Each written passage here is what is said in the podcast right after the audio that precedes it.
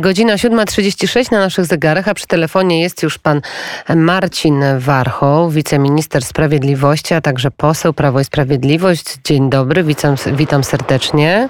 Dzień dobry, kłaniam się, witam panią, witam państwa.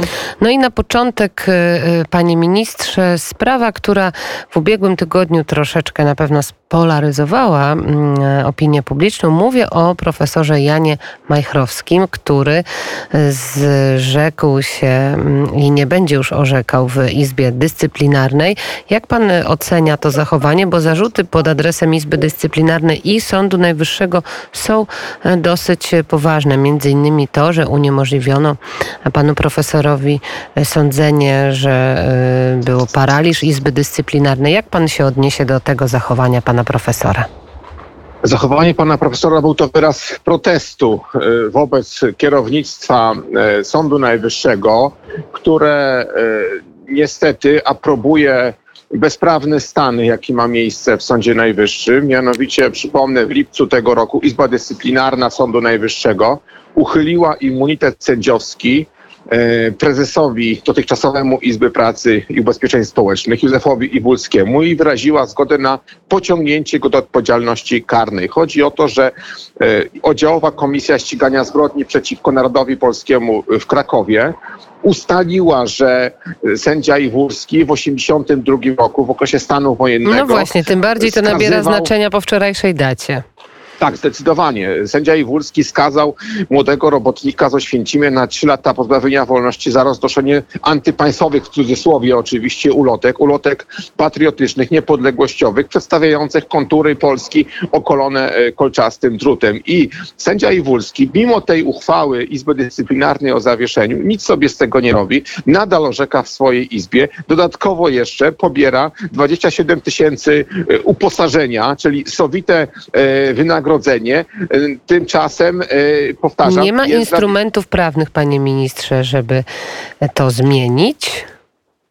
Instrumenty prawne są, do tego służy właśnie Izba Dyscyplinarna, żeby tego typu sędziów, którzy zhańbili e, swoje powołanie, e, wydalać z zawodu, zawieszać, pozbawiać ich immunitetów, bo przypomnę, w Polsce w przeciwieństwie do tego, co jest na przykład w Niemczech, w Austrii czy w Czechach, żeby sędziego pociągnąć do odpowiedzialności, trzeba mu wpierw uchylić immunitet, czyli Izba Dyscyplinarna nie przesądza o winie, nie skazuje sędziów, nie wyrzuca z zawodu sędziów, tylko Izba Dyscyplinarna Dyscyplinarna uchyla immunitety takim sędziom.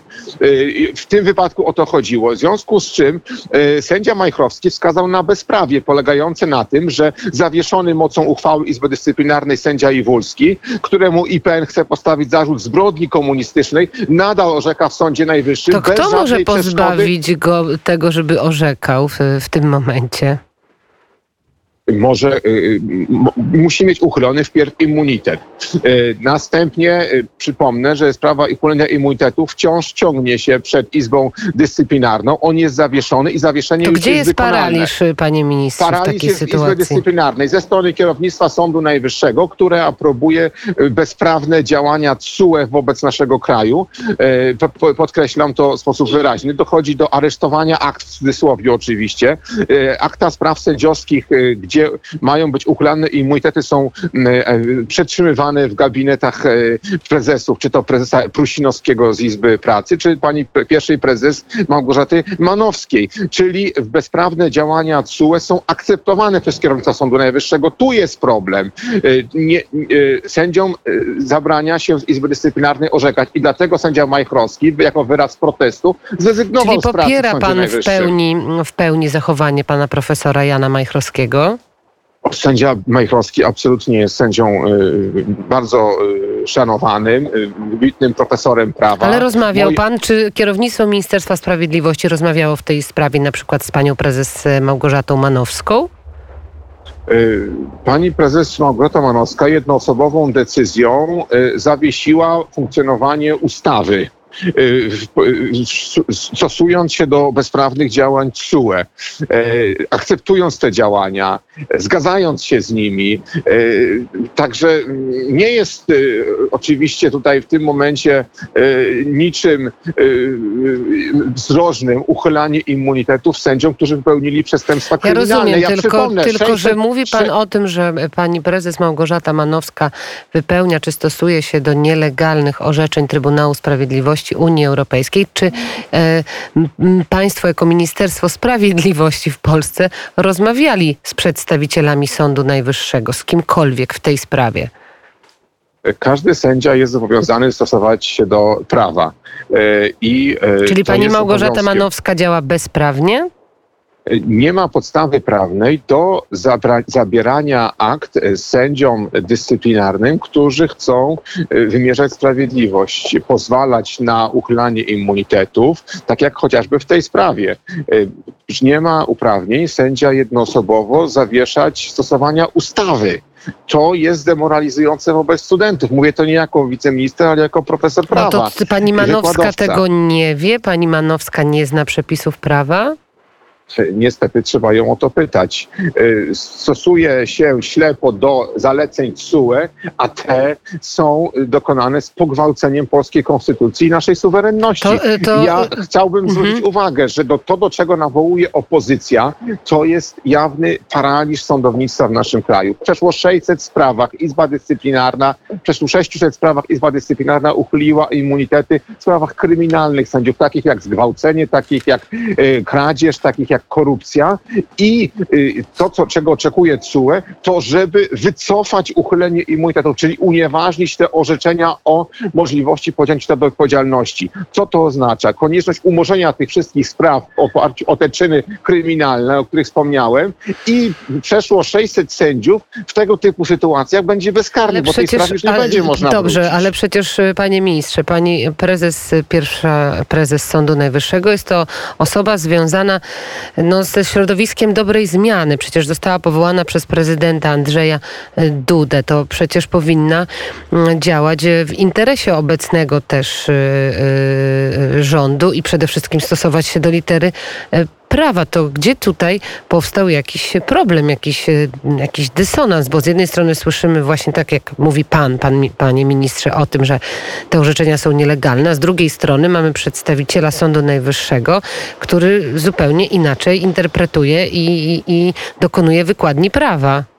Jedna uwaga, tak. Y, jedna uwaga. Pani prezes jako sędzia powinna stosować się do y, interesów nie rządu, tylko prawa i obywateli taka zasada oczywiście, a tego nie robi po prostu. E, chciałbym zwrócić uwagę, że e, to, co, to, to, czego oczekuje CUE, to jest wydarzenie bez precedensu w dziejach świata, bo nawet ustawa niemiecka uprawniająca sądy do unieważnienia wyroków nazistowskich, jak i polska ustawa z 1991 roku unieważ... E, mająca na celu unieważnianie wyroków sądów komunistycznych, uniemożliwiały staranie się o unieważnienie. No dobrze, panie ministrze, to tak... To, to skończę. Tak. Została skazana za zachowanie mhm. Naganne czyli za przestępstwa kryminalne. Tymczasem nam CUE nie dość, że karę z mocy prawa unieważni wszystkie orzeczenia Izby Dyscyplinarnej, dodatkowo ta abolicja w cudzysłowie obejmuje też sędziów, którym uchylono immunitety. Kradzież, korupcję, Czyli teraz się. Ministerstwo Sprawiedliwości, rząd, posłowie, prezydent, cały, e, e, cały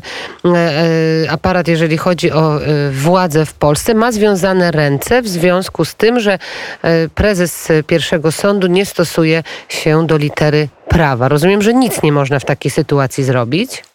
Jest to e, sytuacja e, naganna i absolutnie e, skandaliczna, że i bardzo gorsząca, tak, że akta sędziom są zabierane, a ustawa jest zawieszana moc jednoosobową decyzją pierwszego prezesa Sądu Najwyższego, stosującego się do ostatnich zaleceń TSUE. Powtarzam, nawet w przypadku unieważnienia wyroków nazistowskich czy komunistycznych potrzeba było orzeczeń sądowych do tego, a nie bardzo trudno, tak, bardzo trudno się słucha tego, co pan mówi. Wręcz jest to niewiarygodne. Na pewno będziemy próbować zaprosić panią sędzię Manowską do naszego studia. Panie ministrze, to jeszcze zapytam się, jak sprawa... Bardzo chętnie wezmę udział w takiej dyskusji, panie redaktor. A, to świetnie. To, panią prezes, ja bardzo chętnie To świetnie, to mam nadzieję, że tym bardziej to zmotywuje panią prezes do tego, żeby na antenie porozmawiać o tym, co się, e, co się dzieje w Sądzie Najwyższym. Panie ministrze, a teraz zupełna zmiana tematu, w sumie temat bardzo aktualny, bo związany z pandemią. Jak wygląda sytuacja, jeżeli chodzi o amantadynę, której jest pan orędownikiem i której jest pan propagatorem, mówimy, możemy tak powiedzieć, bo też apel e, czy ostre słowa pod pana adresem ze, ze strony pana ministra Adama Niedzielskiego. Ja jestem propagatorem y, wszelkich działań, które mają na celu bezpieczeństwo zdrowotne Polaków. W przypadku amantadyny rok temu y, zażyłem ten lek jako pacjent pana doktora Bodnara. Uznałem, że mi pomogła, w związku z czym y, zwróciłem się z apelem do pana ministra Niedzielskiego, z apelem wspartym przez pana ministra Zbigniewa Ziobro o rozpoczęcie badań nad amantadyną. Te badania się rozpoczęły, ale już mija rok, a w tej tej chwili badania są w powijakach. Na 20 ośrodków, które mają te badania prowadzić, prowadzi je 14, z czego w 13 zaledwie 8% zrekrutowano pacjentów. Problem jest z obstrukcją płynącą ze strony e, wpływowych przedstawicieli środowiska medycznego, takich jak dr e, Simon czy dr Forban, którzy od dawna mówili o tym, że, to jest, że mantyna jest e, nieskuteczna na COVID, a nawet szkodliwa, jak profesor Simon to zaznaczał zawsze. Czy, czy minister Adam Niedzielski wpisuje w te, się w tę narrację? Y, nie sądzę, żeby po stronie pana ministra była jakakolwiek zła wola, y, dlatego poprosiłem pana ministra, który jest, y, ma wiele obowiązków i ufam jego dobrej woli, temu, że chce rozwiązać ten problem i stąd też moje pismo, żeby spowodował, aby te działania przyspieszyły w, szpitalach, bo Polacy czekają. Ja przypomnę, w zeszłym roku przeszło 400 tysięcy pacjentów skorzystało z amantadyny. Wielu być może ona pomogła, uratowała ratowała zdrowie lub życie. Gdyby te badania się zakończyły, również tego typu e, działania mogłyby mieć miejsce. Ja nie przesądzam, bo ja nie jestem ekspertem, czy ona jest skuteczna, czy nie, bo nie jestem lekarzem, ale Polacy mają prawo znać odpowiedź na to pytanie. E, zwłaszcza w świetle badań e, w renomowanym piśmie Nature, które ostatnio zostały opublikowane, zwłaszcza w świetle tego, że w Wielkiej Brytanii eksperci z Cambridge przebadali akta 13 tysięcy pacjentów, seniorów, którzy zażywali na Parkinsona, I nie mieli żadnych powikłań covidowych. Nawet bardzo lekko przechodzili tę chorobę.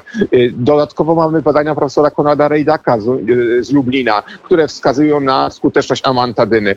I dlatego w świetle tych wszystkich badań rząd Polski, minister zdrowia jest zobowiązany do tego, żeby y, te badania przeprowadzić i odpowiedzieć na to pytanie. Albo pomaga, albo nie pomaga. Tymczasem zwlekanie tych bad- z tymi badaniami, obstrukcja prowadzi do tego, że przeszło 400 tysięcy Polaków bierze na własną rękę amantadynę, ryzykuje, eksperymentuje, a przecież nie, to jest najgorsze w tym wszystkim. E, dlatego e, trzeba tutaj postawić e, prośbę, którą ja postawiłem bardzo wyraźnie o przyspieszenie tych badań i ostateczną odpowiedź albo pomaga, albo nie pomaga. I tylko tyle. Minister zdrowia ma tego typu narzędzia, wpływu na dyrektorów, których tego typu te badania są dokonywane, żeby nie było tej obstrukcji. I na koniec jeszcze panie ministrze pytanie też związane pośrednio oczywiście z, z pandemią, ale także z prawodawstwem. Mówię tutaj o tych y, paszportach covidowych, paszportach szczepionkowych. Pojawiają się różne znaki zapytania. Społeczeństwo jest y, trochę zdezorientowane i niepewne. I głos zabiera Rzecznik Praw Obywatelskich. Pan Marcin Wiącek informuje, że możliwość weryfikacji, czy dana osoba jest zaszczepiona, wymaga regulacji ustawowej. Rozumiem, że pan się pod tym podpisuje i że czekamy ewentualnie na taką ustawę i czy pan zagłosowałby wtedy za taką ustawą związaną właśnie z tymi paszportami? Ja jestem zwolennikiem szczepień. Uważam w zaufaniu do słów pana ministra Niedzielskiego, że one pomagają w uniknięciu śmierci i w uniknięciu ciężkich powikłań covidowych. Polegam na zapewnieniach pana ministra zdrowia, ale widzę problem natury konstytucyjnej w sprawie obowiązku okazywania certyfikatów. Nie jestem zwolennikiem takich rozwiązań, bo jestem zwolennikiem wolności. Czyli zagłosowałby I, przeciwko pan takiej ustawie, jeżeli byłaby Ustawa w dotychczasowym kształcie, chciałem zwrócić uwagę, niczego nie narzuca. Ta ustawa jedynie daje możliwość po pierwsze tego, żeby pracodawca weryfikował zaszczepienie pracowników, po drugie daje możliwość pracodawcy, prze,